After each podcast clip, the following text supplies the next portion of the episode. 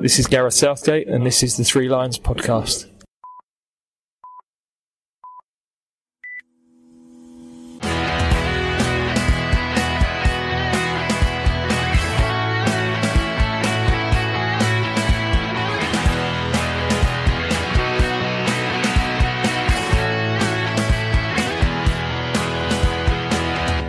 Hello and welcome to the Three Lions podcast. My name is Russell Osborne and this is an independent England football supporters podcast. Firstly, I hope you are fighting fit, family and friends too. Coming up very soon, you'll hear a chat I had with former Club England managing director Adrian Bevington. But first, thank you for all your feedback on the recent episodes, especially those in the Your First England away game series. I've got more up my sleeve, plus another of our England at the European Championships coming soon. Don't forget all previous episodes can be found at 3lionspodcast.com or your preferred podcast provider. And I'll let you know at the end of this recording how you too can get involved. Now, with no further ado, here's that conversation I had with Adrian Bevington.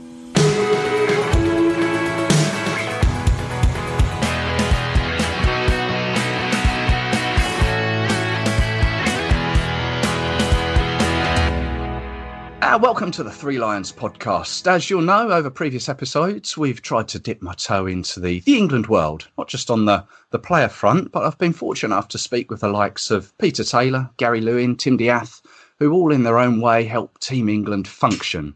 And this time, I'm pleased to welcome Adrian Bevington to the Three Lions podcast. Adrian, hello.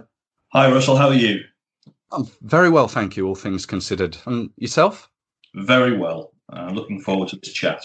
Good stuff. Well, in the, the current situation we find ourselves in, I've, I've have heard you talking about it on on various media outlets and how it affects football, and, and obviously people are missing it. And I thought, well, rather than talking about what we don't know in regards to when we'll see it again, perhaps we could have a uh, a chat about your time with England, the good times, and what you can tell us about the FA, some anecdotes, and some positive stories. I shall do my very best for you. uh, well, well, I mean, you, you, worked for the FA in various guises, I believe, for about seventeen years. Is that right? Yeah, just for seventeen years. Um, started off as a press officer with Peter Taylor um, okay. in 1997. Went to the World Cup with uh, the team in '98 as a as, as, one of the team press officers.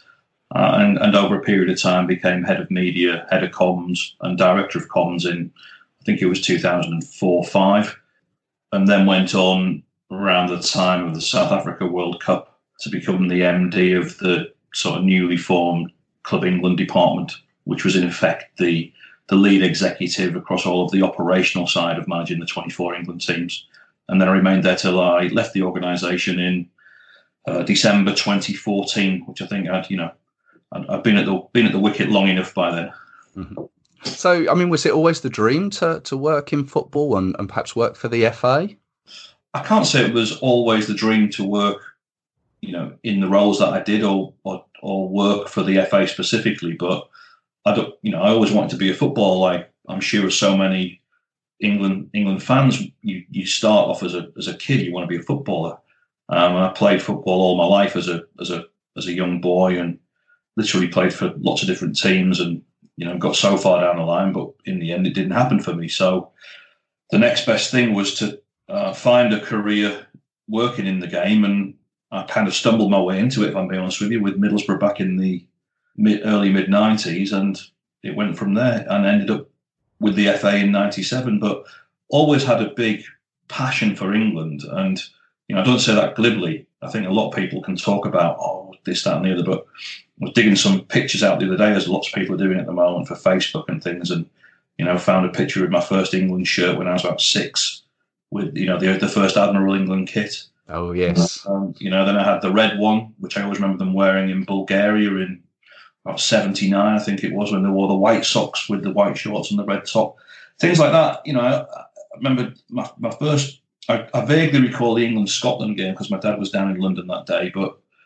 I also really clearly remember the England Italy game in '77. Um, when they played the winners with Barnes and Coppell, Keegan and Brooking okay. that night. And I was a really young boy, but that that sticks with me that game because we were so fantastic that night and should have won by a hatful. And obviously just narrowly missed out because of previous results on, on the Argentina World Cup. So then you bounce forward, don't you, into Spain 82 and everything from there. So, yeah, always been a big England fan. So it was a dream come true to work around the team, yes. So you started working on the, the media side of things. That must have changed throughout your, your tenure to, or you've seen changes to, to where we are now. Yeah, it's changed radically.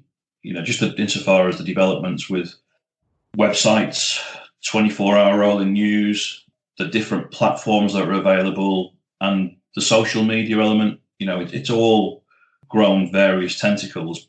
When I first started, you know, it was very much dominated by the writers, a small number of broadcasters, both radio and TV.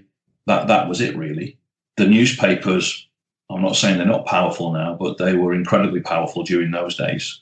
You know, so, and, and, a lot of very you know, big name football writers uh, who, you know, were very close around the setup and maybe been very close around the England setup for many, many years as well. So, yeah, it changed dramatically. I think the World Cup in South Africa was a real big game changer because social media had a massive influence on that World Cup for the first time.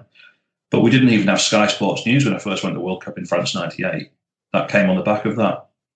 So, oh, massive landscape changes during that period and a lot to contend with for people working in the industry, both you know club side, FA side, but also on the media side as well. We done a recent podcast that looked at Euro '96, and of course, just prior to Euro '96, there was um, the the infamous incident that that happened out in Hong Kong, and I, and I think it was the Sun that gave England a uh, a front page hmm. uh, rather than the back page. There, that obviously you weren't involved at that point, but you must have come across some yeah. some real hard times on sort of the, the media front and newspapers. Yeah, I mean, look, we, we we unfortunately at times did find ourselves on the front pages, be it for the private lives of managers, and we you know we can all laugh about some of the episodes of Sven's time in charge. That was very much personal life related in the main. We had you know, that episode when uh, I'm kind of laughing now, but I wasn't laughing at the time. Was, oh, I bet. Um, when the players ended up on the front page when it was the uh, alleged proposed strike before I went to play that game in Istanbul in 2003, when um, Rio Ferdinand hadn't um, uh, missed a drugs test by all accounts. So that was quite a, a turbulent period, and the players got stuck on the front page. There's been one or two occasions when we've made, made the front end of the book, not for the right not for the right reasons or in positive times, and it's um, you know you just don't want to be there. Quite frankly, in the end, everybody involved in the main around football is in it for football, and you know you want to be on the back pages or in the sports sections of any media outlet. So it's very challenging because you know you can get a call. I mean, I remember um, when Sven um, got uh, stung by the fake sheikh. You remember that story? Mm. And you know, I was at home on a Saturday afternoon, late afternoon, and I got a call from two journalists, very senior football writers on Sunday newspapers, one of them a sports editor, marking my card that Sven had been done by the fake sheikh. Now, I knew he'd been abroad that week in the Gulf. I knew he'd been there with permission for a project he was allegedly talking to somebody about. I rang one of his representatives and said, I'm hearing that we've been done by the, uh, Sven's been done by the fake sheikh. I was absolutely categorically assured that wasn't the case. I then went back to my two contacts and advised them it's not my understanding. And then they came back shortly after and said, I can assure you it definitely is the case. And within a very short period of time, he was on the front page of the News of the World. And then you know, but we're all in the office the following morning, Sunday morning, and you know the world's falling in because it just doesn't, it just didn't look good. And we had a we had another section up the following week. Now, you know, it was a very complicated process that because I believe Sven in the end, after his time with England, um, took legal action against the newspaper, and I think he was successful. I stand to be corrected on that um, about some of the things that were said in there, but it just shows you the level of exposure that you're dealing with around the national team. And during that period, you know, you remember very well, Russell, we had that that group of players that were uh, tagged the golden generation, and um, you know there were some big stars, big big names in those in in, in those teams. Yeah. So do you think now the likes of Twitter and, and Facebook and um, Instagram have have made things a little bit easier for for people in uh, that were in your position back then?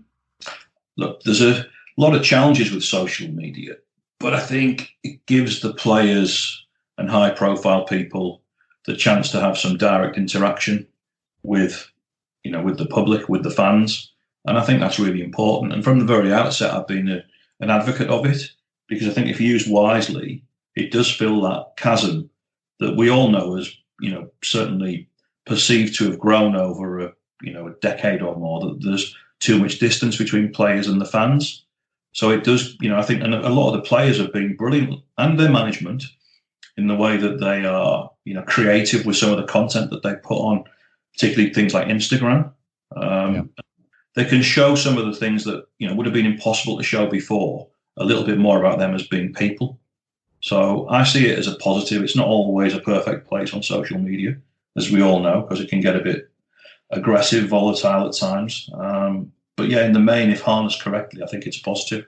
I'm guessing as well that under your your watch, as it were, St George's Park must have been. Um, you must have seen it from its early beginnings to its fully functioning as it is today. That must have been good to have seen and been involved with. Took a long time. I remember going, I remember going to a field in East Staffordshire with Adam Crozier, who was then chief exec, and Howard Wilkinson, who was technical director, in around about 99, 2000. And some a photo call a gate, which was the entrance to the site. And it was another 10 years before it was finished and more. So you know, it was put on hold for a long time just because of the financial circumstances during one particular period. But watching it then be built and, you know, the fantastic facility it became very quickly, yeah, I mean, that's something that I think we were all very proud of within the organisation. You know, there was a number of people who played key roles in that. I wouldn't say myself, but a lot of other people who, you know, were dedicated to that project you know, and it's, it's it's good that you see now Gareth Southgate at the helm of the England team, when Gareth himself, in his previous capacities with the FA, was an integral voice to those conversations, and I think that just showcases the qualities of the individual and that Gareth is.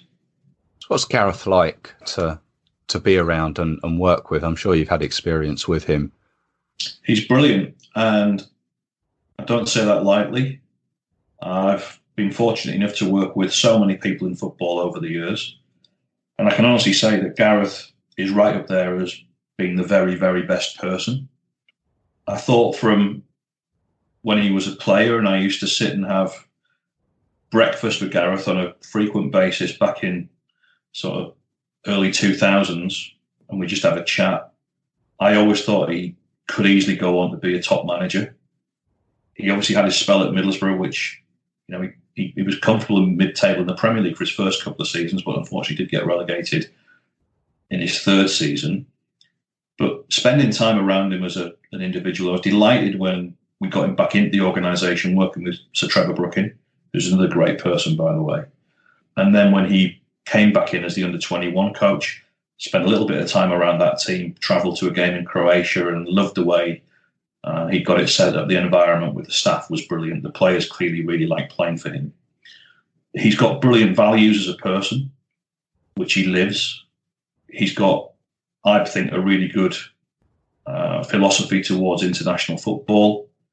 You know, he, he I know he's a massive fan of Terry Venables, who he played for. Um, you know, I think he, he rates his time under Terry as being one of the best that he ever had as a player takes a lot from that and others that he worked with. And he's a brilliant communicator. And I think the FA are very fortunate that they've got someone like Gareth who is the perfect fit to be the England manager at, the, at this particular time. He leads from the front. He, he understands and gets things. Um, and I think as, you know, as England fans, I, I know people weren't necessarily all jumping through hoops when Gareth was appointed, but he's done such a good job, carried that team with him, built the team, changed the shape a few times, and I think the fans have really embraced him as well. So there's a great rapport there between Gareth and the fans, and it's it's made it a whole lot easier on the communications piece because of that. Yeah, and I uh, you mentioned the under 21s there, and I, I personally think it was a, a, right move for him to to come from that under 21s through to the senior um, senior section and, and manage the senior team. I think that was a, a, wise move, and I think that's one of the reasons why why England fans have, have taken to him and his his personal um, his personal touch. The the recent letter he he put out was a a really nice touch as well. I agree entirely, and that that's you know that that is Gareth. You know, and I'm sure there will have been people within the FA, particularly in the communications division, who you know will have spoken to Gareth about that. But also Gareth, they, they are Gareth's words. You know, he he will care passionately, um, and that's you know that's what he will have wanted to do, and and he just. I, I don't think England have probably had a manager that has worked so deeply within the FA before. So he he is probably more suited to being the England manager than anyone else who's ever been in the job before because they've come from club roles. And you used to get all those questions about, oh well, you know, how are you going to fill your time day to day? Well, Gareth knows that because he's been a 21s coach. Because he was the guy who worked within the player development department with Trevor Brooking and was, you know, going around the country to uh, county FA meetings, meeting with people from different leagues to convince them that we needed to change the um, small-sided football nature of the game about 10 years ago. You know, he, he gets who the players are in the youth system.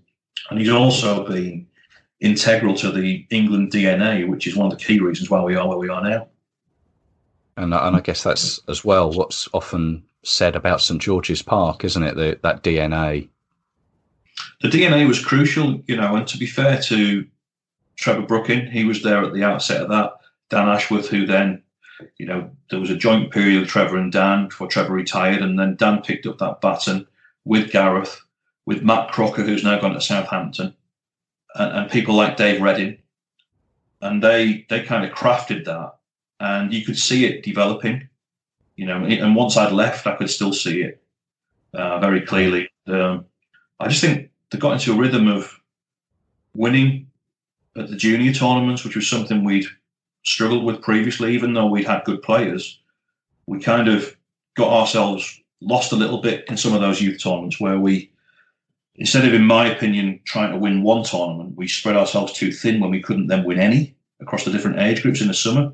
So we kept qualifying, but then never actually winning. I think what's been great to see over the past, I'm going to say five or six years, is we've started really being successful at those development tournaments, and we have to continue that because just you know winning winning is a good habit, but also the teams that have been dominant at world football, like Spain for their sustained period, had been massively successful at development tournaments. How far do you think we are behind the likes of Spain, or, or are we on a, a level with them now? Do you think? I think there's no doubt about it. The players that we've got coming through, we are currently one of the best teams in the world. And that doesn't that's not me sitting here saying we are the best team in the world or that we will win this tournament, etc., etc. But we we have such a depth of quality of players coming through um, and already there that we've got to be competing with the very best teams. I mean, the proof in the end is in the pudding. In major finals, can you actually do it? Um, but you know, you, you, I look at France at the moment. I think France possibly have the you know the, the best squad in in the world, in my opinion, and they would have been favourites going into this summer's tournament had it had it been played. Um, but there would have been a lot. There's always expectation on England, but uh, there would have been a lot of expectation on England, and you know England have such a a lot of verve at the moment, a lot of pace. You know, a very attack-minded team, and ultimately that that would frighten any team that you're playing against in a tournament. So it gives you a real chance. Plus the home advantage that we'd have had in this tournament, and hopefully we'll have next summer. Yeah, let's hope so. Now you've you've been to was it five World Cups and three European Championships? Yeah, I have. All in in various different. Yeah, that, of... yeah, and they, uh, up until 2010, I was in you know media or you know comms roles. Uh, and but I also went to a lot of I think mean, you know, a number of under twenty one tournaments, under twenty World Cups, being out to women's Euros and World Cups, and you know under 17s and things like that. I mean, I, back in 2011, I think it was, I went to Serbia with the under 17s under John Peacock and Kenny Swain, great blokes, and you know in that squad you had people like Raheem Sterling was in that group, Jordan Pickford played, Nathan Redmond was in that group. It, I, I, actually on that trip I, had, I got a phone call from John Peacock before I went because I didn't go on all those trips frequently, but I wanted to just make sure I was having a look at how it was and, and supporting the staff on that particular trip. And it was a qualifying tournament with four teams. And John said, "Oh look, we've got one player who can't come out with us on the Saturday, but he's coming out on the Sunday. I think you're coming out on the Sunday, aren't you? Would you be able to make you know look after him coming out? He's only 16." I said, "Yeah, no problem." It was Raheem. Right. So great. Yeah, no problem at all whatsoever. So I'm due to go to Heathrow on the Sunday morning, and I think it was a lunchtime flight or early afternoon flight, and I got a phone call about nine o'clock in the morning. It was Raheem. Hi, it's Raheem. Uh, I'm at Heathrow. Where are you? So blimey, I haven't set off yet, mate. I'll, I'll, be I'll be there as quick as I can. So um, I said, just you know, sit yourself down and out of the way, and I'll I'll, I'll, I'll see you as soon as I get there. So I get myself round to Heathrow, and he and I then, you know, we go through customs and spend a bit of time having a bite to eat in the cafe beforehand. You know, we fly in just, you know, really, you know, bog standard tickets, flying on a small airline, uh, get to Belgrade Airport, and unfortunately, Raheem's bag doesn't come off the carousel. So I go and hunt his bag down with all the gear in, which was quite a quite a start. But then, you know, you, we then shared a car for however long it was to get to Novi Sad, where we were based. And I said it's the first time I ever met Raheem. So I've always kept a, a really close eye on him, and I've been delighted, you know, with his his developments during that period and the developments of him as a person as well. You know, when he got up on the stage and did his speech at the um, Player of the Year award last year, you know, he, he you know he's really grown up as a person. So, you know, it's little things like that that you remember and you know you'll never forget. Quite frankly. Yeah, it must be really pleasing to see. You were Club England managing director between 2010 and 2014. Was that sort of just promotion within the FA? And, and what, what does the managing director do? Right. So, I mean, what happened then was I I spoke with the chief exec at the time, who was Ian, was Ian Watmore, who is incoming to the England Cricket Board. Uh, and I was, you know, done by that point about 13 years in the organisation, which while it's a massive privilege, it was a pretty full on job 24 7, if I'm being honest with you. And I was ready for a change. And Ian, with one or two others, said, Well, look, we're creating an England department in effect. Rather than have it being sat in international, uh, some in youth development, it was kind of a bit potted around the organisation. So brought it all into one structure and they called it Club England. Uh, personally, I wasn't a particular fan of the title, but that's by the by. And in effect, I was the I mean, I was managing director. I was the chief executive of that department. What did we do? Well, we had all the staff who do a brilliant do and did a brilliant job with all of the operations. I mean, one thing about England, whenever they travelled anywhere, home or away, the operation was absolutely first class.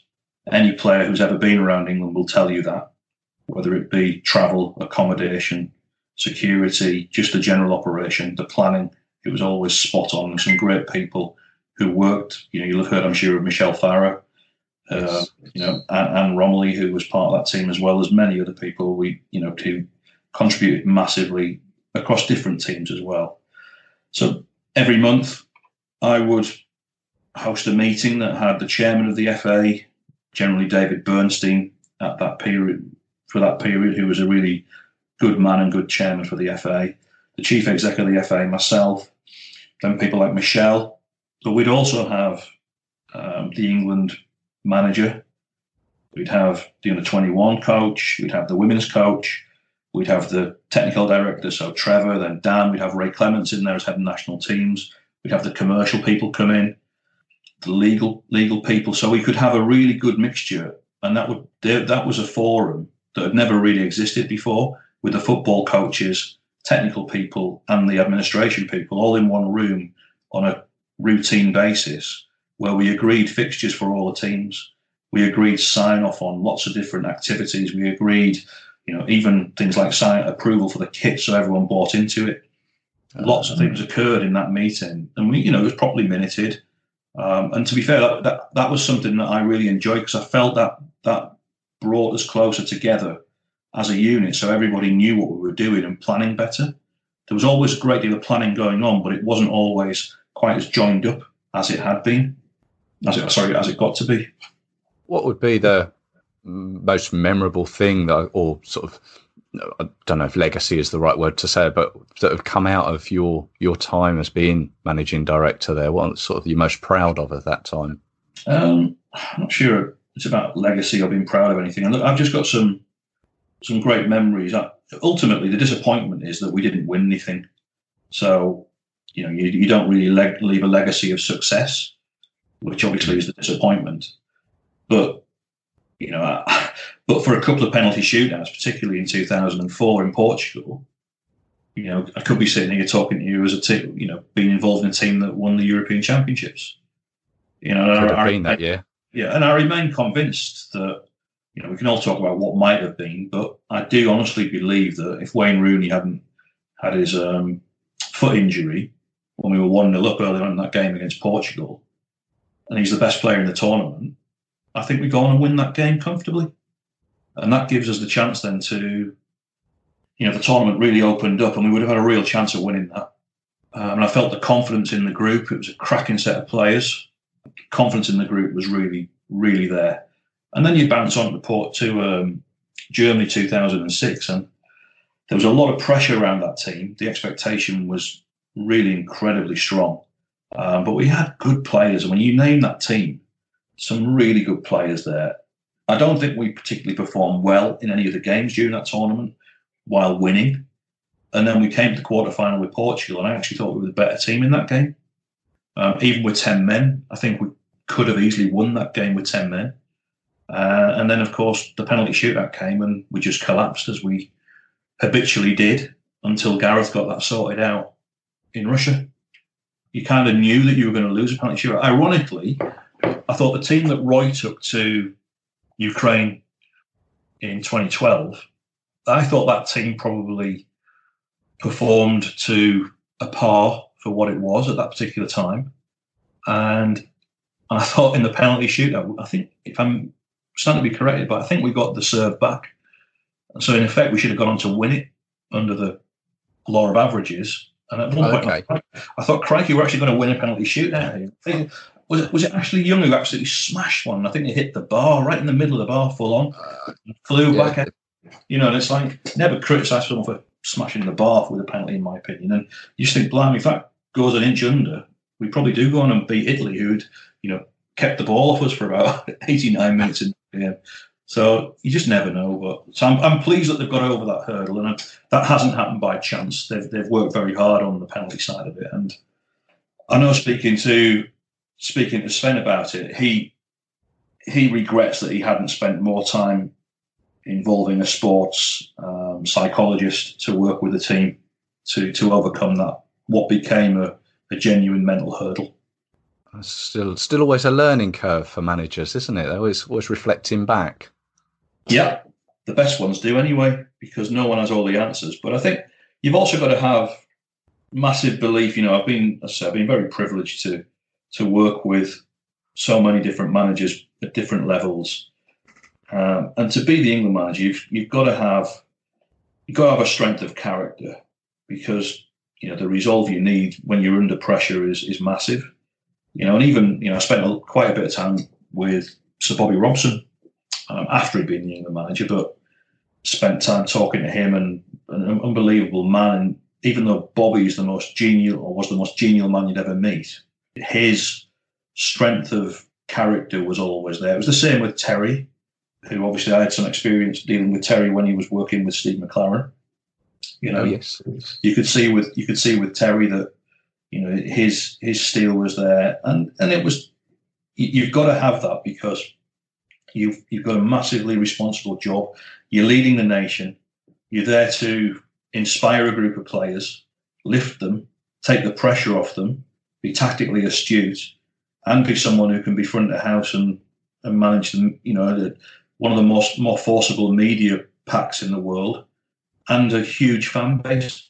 We've always had brilliant support, but then you look back and think to those tournaments in Japan where you turn out in the ground and three quarters of the ground were England fans. It was just breathtaking. Japan, Japan was a wonderful place to go to. That was my my first away um, England tournament, and I've got some some great memories of that one. I'm sure there's so many fan stories from that tournament. I mean, it it was it was a great time because obviously Sven had come in uh, about 18 months earlier, and I think he changed things really quickly without, in a classic Sven way, he didn't. It was nothing overtly radical, but he he got the team winning very quickly. We played that game in Greece. We beat Greece 2 0 in Athens in a qualifier, where I still think I think that was one of England's most complete performances in a qualifying game. Then, of course, we went to Germany and pulled off that 5 1 result, which was just an unbelievable night. And the momentum that we, we had going at that point was was unreal for quite a new team. There was a lot of inexperienced players in that team, mixed with some experienced guys. So if you remember, Peter Taylor had sort of made some radical change for the one game he had in charge, and Sven kept some of them because Pete was in his squad as a coach, and so was Steve McClaren. And so the Germany night was just unreal. The Greece game, obviously, um, which we didn't play well that day, but we had the goal from David, which will be eternally remembered. And the, I just felt going into that tournament in Japan, the euphoria from the fans was just something really special. But people might forget that we, you know, we, we picked up injuries. Steve, Steven Gerrard had to pull out with injury before that tournament, right on the eve of us going, unfortunately. And that was a that was a big loss for us as a squad. Um, Gary Neville was injured for that tournament as well, if you remember. And Michael Owen was actually carrying an injury all the way through that tournament as well. He was having like intensive physio to make to get him through those games. So we weren't quite as strong as we perhaps could have been, but you know, still magical. But the game in Munich, what what a night that was. And, you know, Michael scoring that hat trick, swapping shirts with Jörg Böhme, the uh, the Germany fullback. Yeah from Schalke. And then as I was meeting Michael as he was coming off the take him for his TV interview, I said, Michael, what have you done with your shirt? Said, so I, said, you swapped it. I said, you've just got a hat trick in Munich against Germany. I said, you've just swapped your shirt. He said, how can you get me it back? I said, well, okay, I'll do my best. So, um, not not being able to speak German, I called Tony Woodcock, who was a friend of mine who was at the game, near the tunnel and said to Tony, look, I need your help, mate, big time. Um, so you can imagine us knocking on the Germany door after they've just lost 5 1 and having to go in there and do a shirt retrieval swap with Jörg Böhme to then uh, give it back to Michael. But if you see pictures of Michael immediately after the game, he's actually carrying, he might even be wearing the shirt. I think it's a number three shirt. So he's actually wearing that shirt immediately after the game when he swapped it, but he actually got the original shirt back. Yeah, I, I, have seen. I've seen a picture of him wearing it, uh, but I didn't. wasn't aware of that story there. No, that's great. I mean, you must have a one or two other little anecdotes, have you, from your time? If if you could share with us. Um, I've got plenty of anecdotes. I don't know how many of them I'm able able to share. Um, uh, there was a brilliant one for me with Howard Wilkinson. If you remember, Kevin obviously resigned in the toilets at Wembley mm. after the Germany defeat in, in the old Wembley, which was a you know, a bit of a um, production because I was running around the stadium getting Adam Crozier down at the dressing room and one or two other people. And then I got called in, Kevin there, and we're stood in the back of the, the old dressing rooms at Wembley, which weren't particularly great. And the guys are telling me that Kevin is adamant he's resigning um, and I need to go and do something, something with the media. Meanwhile, the, the urinal's literally about a, a foot away while one of the more established players is stood going through the the motions at the toilet. You're thinking this is quite surreal. And then I remember ringing Howard. I worked closely with Howard because he was with all the youth teams, which I also did all the work with, with it from the media side of it. And I rang Howard, and he was on the bus going back to Sopwell House in St Albans, where the with the 21s who was in charge of it at the time. And I said, Howard, I said, how are you doing? He said, oh, what's happened? Blah, blah, blah. I said, well, you might want to be getting your bag packed and spinning around. I think you're going to get a phone call. Sure enough, he was in the chair back at the hotel either that night or the following morning. But we then had, you know, we'd, we'd lost to Germany. The the whole thing. Lost to Germany, lost lost Kevin. The mood wasn't particularly upbeat, and we were really on the back foot with the media. And um, I was flying with the team, and one of my colleagues, Joanne Budd, who worked with the team for many many years, brilliant press officer and operations press person. She organised everything superbly. And, and Joanne was in Finland already with the press. And we trained on the Monday and we were due to fly. And uh, she's ringing me saying, Look, who, who's up tonight? Who's the captain going to be? Blah, blah, blah. I said, Look, and normally I try and find out and tell her just so we can set the tone. But obviously, wasn't sure what was happening myself. I get a phone call. Can I go and see Howard in his room? And obviously, Howard and I were quite close anyway. So I go in the room, and Howard stood there, towel around his waist, shaving foam on. Literally every stroke with his razor, he was like, well, Adams art, Campbell's art, Beckham's art. Who the bloody hell's me captain? I'm like looking there. He, he's not at any stage turned around to me at this point. He's looking at me through the mirror. So we're having this conversation with me looking at him in the mirror. Um, so I'm, I'm I'm not sure whether you're actually asking me, Howard, or if you're just musing. Um, I said, I don't really know what you're asking here, but I said, you've got to do a big presser when you get out to Finland. I said, and it's going to be a bit lively. So you've got to have someone who can deal with that. But I don't know who's in your team, and I'm not trying to tell you who to pick in your team. I said, but if you want someone who can do the press for you, who's going to be in your team, if he's in, the best person to put it will be Gareth Southgate. He said, yeah, so it, didn't it didn't give me any real indication. I wasn't really looking for any indication. And I certainly wasn't trying to tell him to be picking the team, just to be clear. Anyway, off I go. And I've got Joe ringing me and she's saying, Oh, well, who's, you know, can you tell me who the captain's going to be? It'll just pacify the press for a bit, blah, blah, blah. I said, No, no, it's not fair. No one knows who it is yet. Don't know it. It's not fair. Anyway, we get on the plane at Luton uh, and see Howard walk down the plane and I think someone had mentioned to me it might be it was going to be another player. I saw Howard walk past this particular player, saw him walk past Gareth, and then he sat next to Martin Keown, and that's when Martin Keown was given the captaincy for that game. So Martin had to come and do all of the fun press that night in in Finland. So Gareth owes him one for that, to be honest with you, because that was uh. a ah.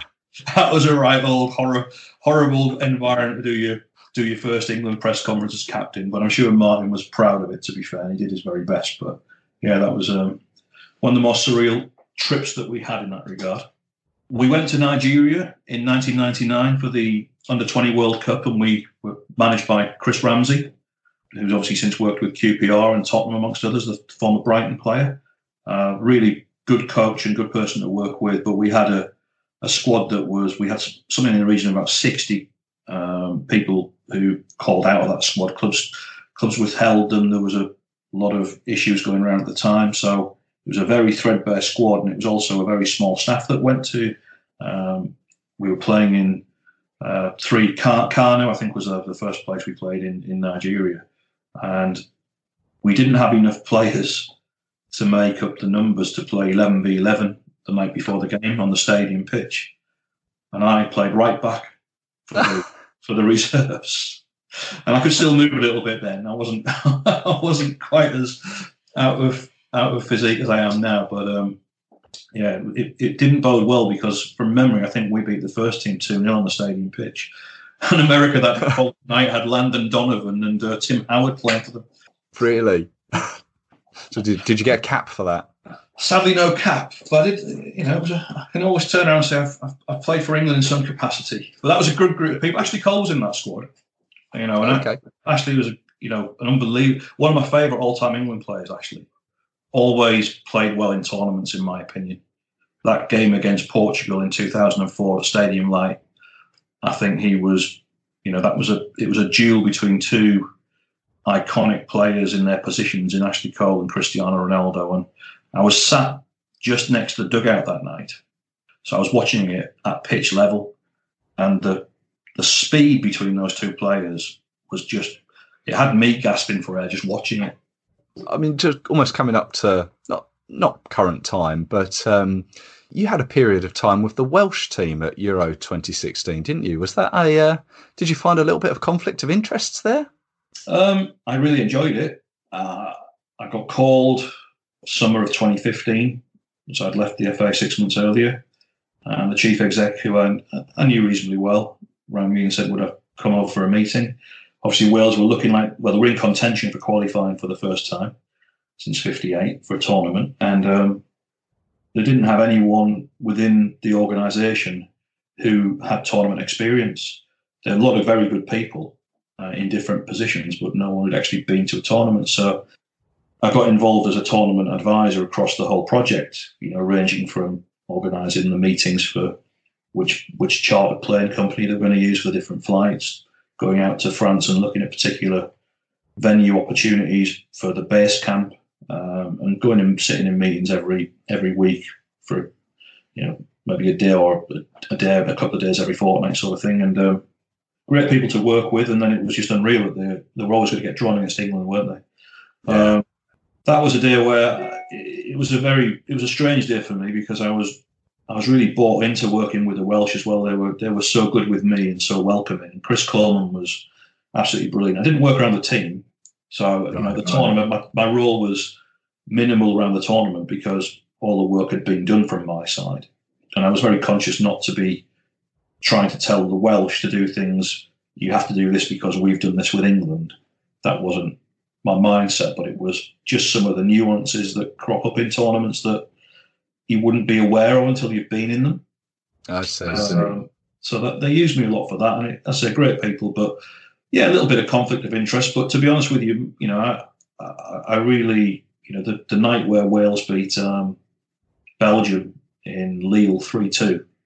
I mean, that was that was an unbelievable night from from my point of view. You know, uh, as a, just as a football fan and as a working capacity. So, you know, I felt at that point, obviously, my time with England had, had finished. But saying that, uh, I'm still a massive England fan. I hope that's come through in the conversation here. You know, my my Absolutely. my my passion for the. I want the team to do well. I want them to achieve success. I want Gareth to achieve success. You know, and, and it's an organisation. The FA are an organisation that you know often gets stick like any big institution, but they do a, such a great deal of good work with very professional people. And I always say to people, the FA is in my bones now. It will be there forever, uh, and I'm very passionate about it and care deeply. Wow, that's that's really great to hear, and it's really great to hear that that side of things and some uh, some lovely, wonderful stories that you've given us there. And I just like to to say thank you very much for that. It's my pleasure, Russell. Thank you.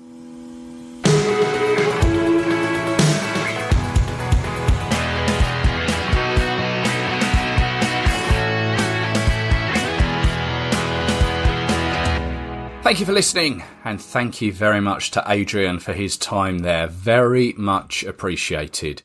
You can follow him on Twitter at a Bevington11. Uh, so I hope you enjoyed it. I found it fascinating hearing the backstory about Sven's News of the World incident, and who knew about the Michael Owen moment after the Germany game. Now, as I mentioned at the top of the episode, you too can get involved with the Your First England Away Game series.